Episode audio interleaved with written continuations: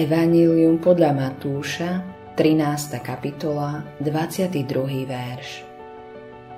A ktoré bolo zasiaté do trnia, to je ten, čo počúva slovo, ale starosti sveta a klám bohatstva udusia to slovo, takže zostáva bez úžitku.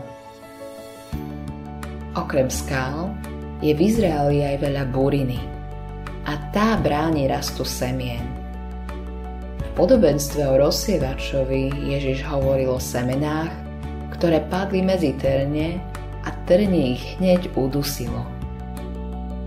Potom Ježiš povedal, a ktoré bolo zasiaté do trnia, to je ten, čo počúva slovo, ale starosti sveta a klam bohatstva udusia to slovo, takže zostáva bez úžitku.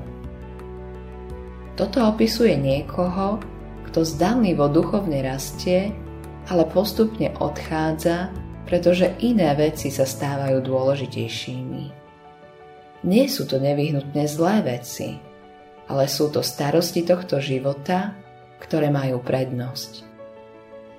Nie je nič zlé na tom, keď sa staráš o to, aby si mal jedlo na stole alebo strechu nad hlavou.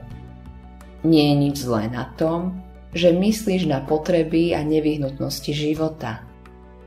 Ježiš však opisoval niekoho, kto dovolí, aby sa tieto veci stali dôležitejšími ako Boh.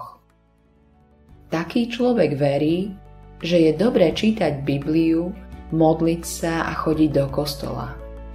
Len to nerobí. Je to jeho voľba. Ako kto si poznamenal – Druhý najlepší môže byť často najhorším nepriateľom najlepšieho. Ježiš tiež povedal, že zvodnosť bohatstva dusí slovo. V prvom liste Timoteovi 6. kapitole 10. verši nájdeme o bohatstve zaujímavý verš. Koreňom všetkého zla je zaiste milovanie peňazí, po ktorých niektorí zatúžili tak zblúdili od viery a spôsobili si mnoho bolestí. Vy rozhodujete o tom, čím budú peniaze vo vašom živote.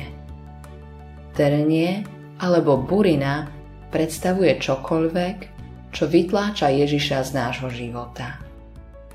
Nestavaj svoj život na týchto veciach.